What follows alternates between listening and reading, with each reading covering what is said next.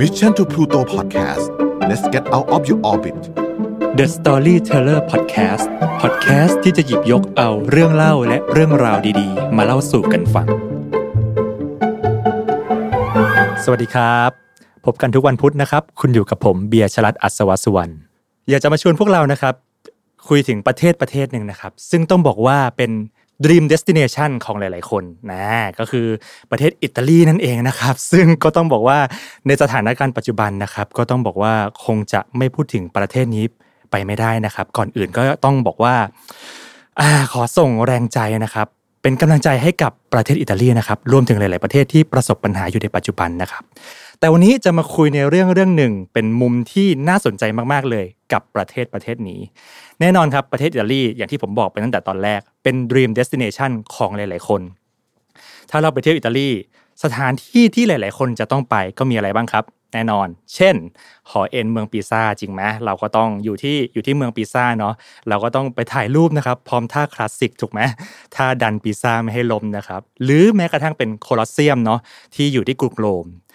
แต่มีอีกสถาปัตยกรรมหนึ่งครับที่ได้รับความนิยมเป็นอย่างมาก นั่นก็คือรูปปั้นเดวิดอ่าพวกเรารู้จักรูปปั้นเดวิดกันไหมครับรูปปั้นเดวิดเนี่ยต้องบอกว่า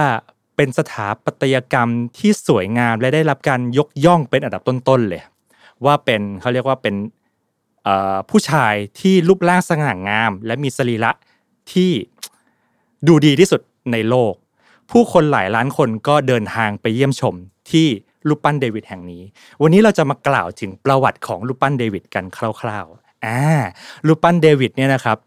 ผู้ให้กำเนิดรูปปั้นเดวิดนี้ก็คือไมเคิลแองเจโลนั่นเอง รูปปั้นเดวิดเนี่ยเกิดเมื่อคริสตศักราช 1504 นะครับ เป็นเพศชายอ่าอันนี้ไม่ต้องบอกทุกคนก็คงจะรู้นะครับว่าเพศชายแน่นอนนะครับผมสูงประมาณ 5 เมตรครับ หนักประมาณเกือบเกือบ6ตัน หรือประมาณ 5,600 กว่ากิโลกรัมเลยทีเดียว แต่มีสิ่งหนึ่งที่คนส่วนใหญ่ไม่รู้ครับ รูปปั้นเดวิดมีตัวปลอมด้วยนะครับอ่าหรือรูปปั้นเดวิดจำลองนั่นเอง รูปปั้นเดวิดจำลอง หรือเราผมใช้คำสั้นๆ แล้วกันเนาะว่าตัวปลอมเนี่ย ตัวปลอมตัวที่หนึ่งเนี่ยอยู่ที่หน้าศาลาว่าการเมืองอ่าหลาย ๆ คนคงจะเคยได้ไปถ่ายรูปกับรูปปั้นเดวิดตัวปลอมตัวที่หนึ่งนะครับ ซึ่งหลาย ๆ คนไปดูแล้วก็รู้สึกว่า อืมเขาว่ากันว่านะครับ ตัวปลอมตัวที่หนึ่งเนี่ย ดูไม่ค่อย หล่อและสวยงามสมกับคำล่ำลือเท่าไหร่ แต่จริงๆ แล้วมีตัวที่ 2 อีกนะครับ ด้วยความที่รูปปั้นเดวิดเนี่ยได้รับความนิยมเป็นอย่างมากนะก็เลยถูกสร้างตัวปลอมตัวที่ 2 อยู่ที่ลานไมเคิลแองเจโลอยู่ตรงริมแม่น้ำอาร์โนนั่นเองนะครับ แต่ในความเป็นจริงแล้ว รูปปั้นเดวิดตัวจริงอยู่ที่ไหน รูปปั้นเดวิดตัวจริงอยู่ที่พิพิธภัณฑ์ครับชื่อว่า Academia Galleria อ่าในกรุงฟลอเรนซ์ประเทศอิตาลีนั่นเองนะครับ ทีเนี้ย รูปปั้นเดวิดตัวจริงเนี่ยเขาบอกว่ามีความสวยงามและสง่างามมากเมื่อเทียบกับรูปปั้นเดวิดแบบจำลองแล้ว ถ้าเราได้มีโอกาสไปที่พิพิธภัณฑ์แห่งนี้นะครับ ต้องบอกว่าการที่จะเข้าไปถึงรูปปั้นเดวิดเนี่ยโดยส่วนใหญ่แล้วถ้าไปในช่วงเขาเรียกว่าช่วงที่นักท่องเที่ยวเยอะๆเนี่ยหลายครั้งต้องต่อคิวประมาณ 3-4 ชั่วโมงเลยทีเดียว เพื่อเข้าไป ยนโฉมและความงามของรูปปั้นเดวิดซึ่งกล่าวไว้ว่า มีรายละเอียดที่เหมือนจริงสลับซับซ้อนมากๆ ถึงขนาดว่าเห็นถึงเส้นเลือดเลยทีเดียว จึงได้รับยกย่องว่าเป็นสถาปัตยกรรมระดับโลก แต่หลายคนยังไม่รู้นะครับว่าจริง ๆ แล้วคนที่แกะสลักรูปปั้นเดวิดคนแรกไม่ใช่ไมเคิลแองเจโลแต่เป็นนักแกะสลักมืออาชีพ 2 คนครับที่ได้รับการมอบหมายตั้งแต่ปี 1501 แต่ผ่านไปไม่ทันไรครับ นักแกะสลักสองคนนี้ ก็ถอดใจกับการแกะสลักรูปปั้นเดวิดเอาซะงั้น สุดท้ายครับคนที่ได้รับการมอบหมายคนถัดมาก็คือไมเคิลแองเจโลนั่นเอง เขาใช้เวลากว่า 3 ปีครับ ในการแกะสลักรูปปั้นเดวิดโดยที่เขาสร้างกำแพงหินล้อมรอบตัวเองและรูปปั้น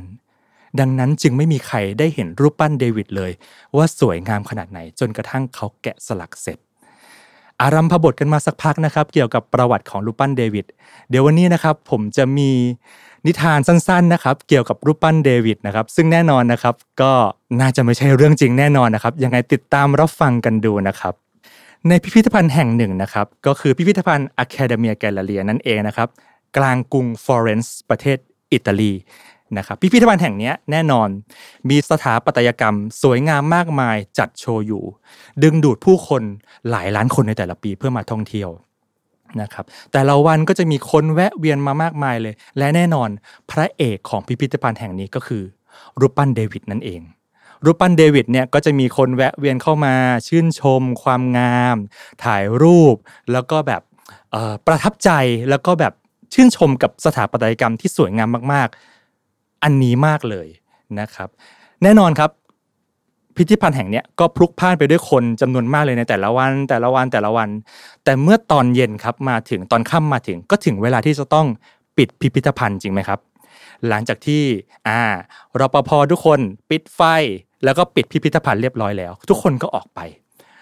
เมื่อสิ่งมีชีวิตออกไปหมดครับ ก็จะเหลือแต่สิ่งไม่มีชีวิต และสิ่งไม่มีชีวิตเหล่านี้ครับก็เริ่มมีชีวิตขึ้น จริง ๆ แล้วครับ รูปปั้นทุกรูปเลยในพิพิธภัณฑ์แห่งนี้ เขาว่ากันว่ามีชีวิตครับ รูปปั้นก็เริ่มพูดคุยกันครับ ถึงความสนุกสนานของความ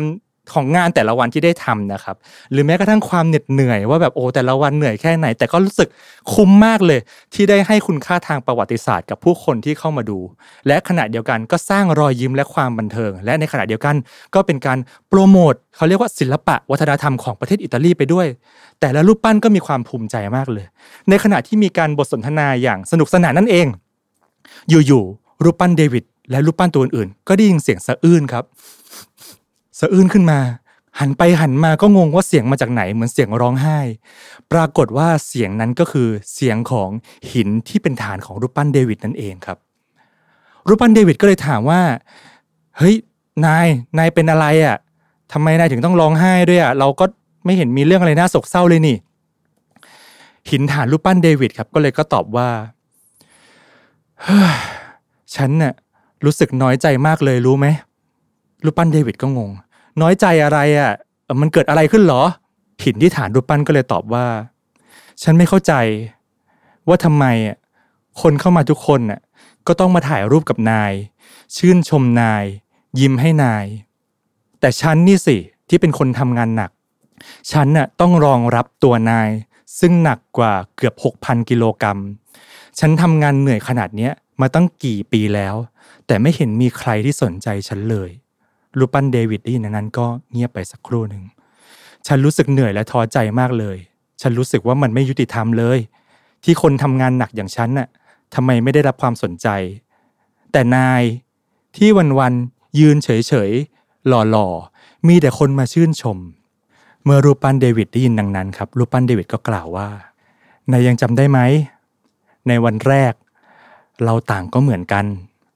เราต่างเป็นหินอ่อนก้อนใหญ่ ที่จริง ๆ แล้วเราดูไม่แตกต่างกันเลย แล้ววันนั้น ศิลปินที่เป็นนายช่างคนนั้น ก็เดินมาถามเราทั้งคู่ ว่าเขาจะแกะสลัก ตัวเราเนี่ยแหละ คนใดคนหนึ่ง ก้อนใดก้อนหนึ่ง แต่ขั้นตอนการแกะสลักอะมันยาวนานมากเลยนะ แล้วมันก็เจ็บปวดมากเลย เราจะต้องถูกกระเทาะบางส่วนออกไป เราจะต้องถูกเฉือนบางส่วนออกไป เราจะต้องถูก เจียระไนบางส่วนออกไป ซึ่งมันจะเจ็บปวดมากเลย และก็ไม่รู้ว่าจะเสร็จเมื่อไหร่ แล้วในวันนั้นเอง นายก็เป็นคนบอกเองไม่ใช่เหรอ ว่านายเลือกที่จะไม่ถูกเจีย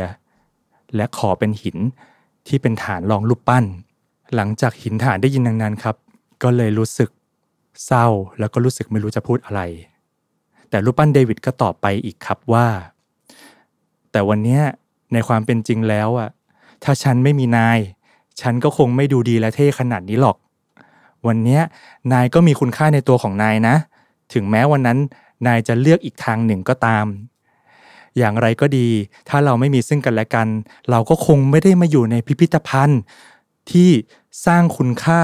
และสร้างผลงานเป็นที่ที่สะสมผลงานมากมาย และมีชื่อเสียง สร้างชื่อเสียงให้ประเทศขนาดนี้ ดังนั้นอย่าคิดมากเลยนะ เราทำหน้าที่ของเราต่อไปเถอะ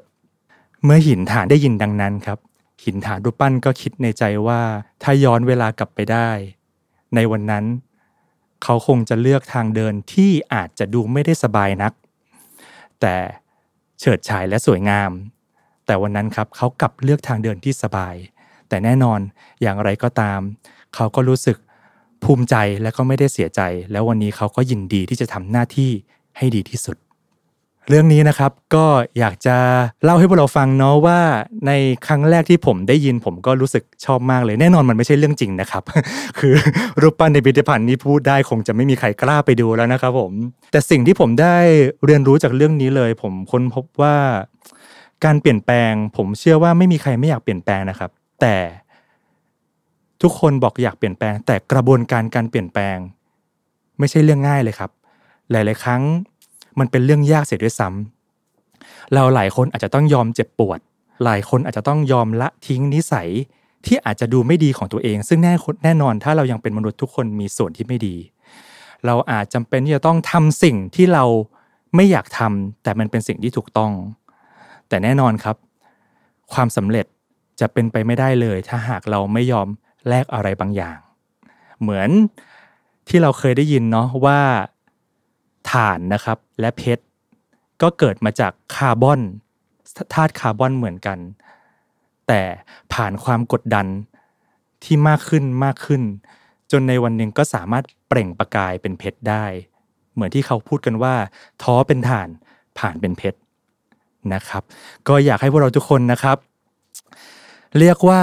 มีความสุขและมีความเข้าใจกับการเปลี่ยนแปลง และวันนี้ครับ ถ้าเรา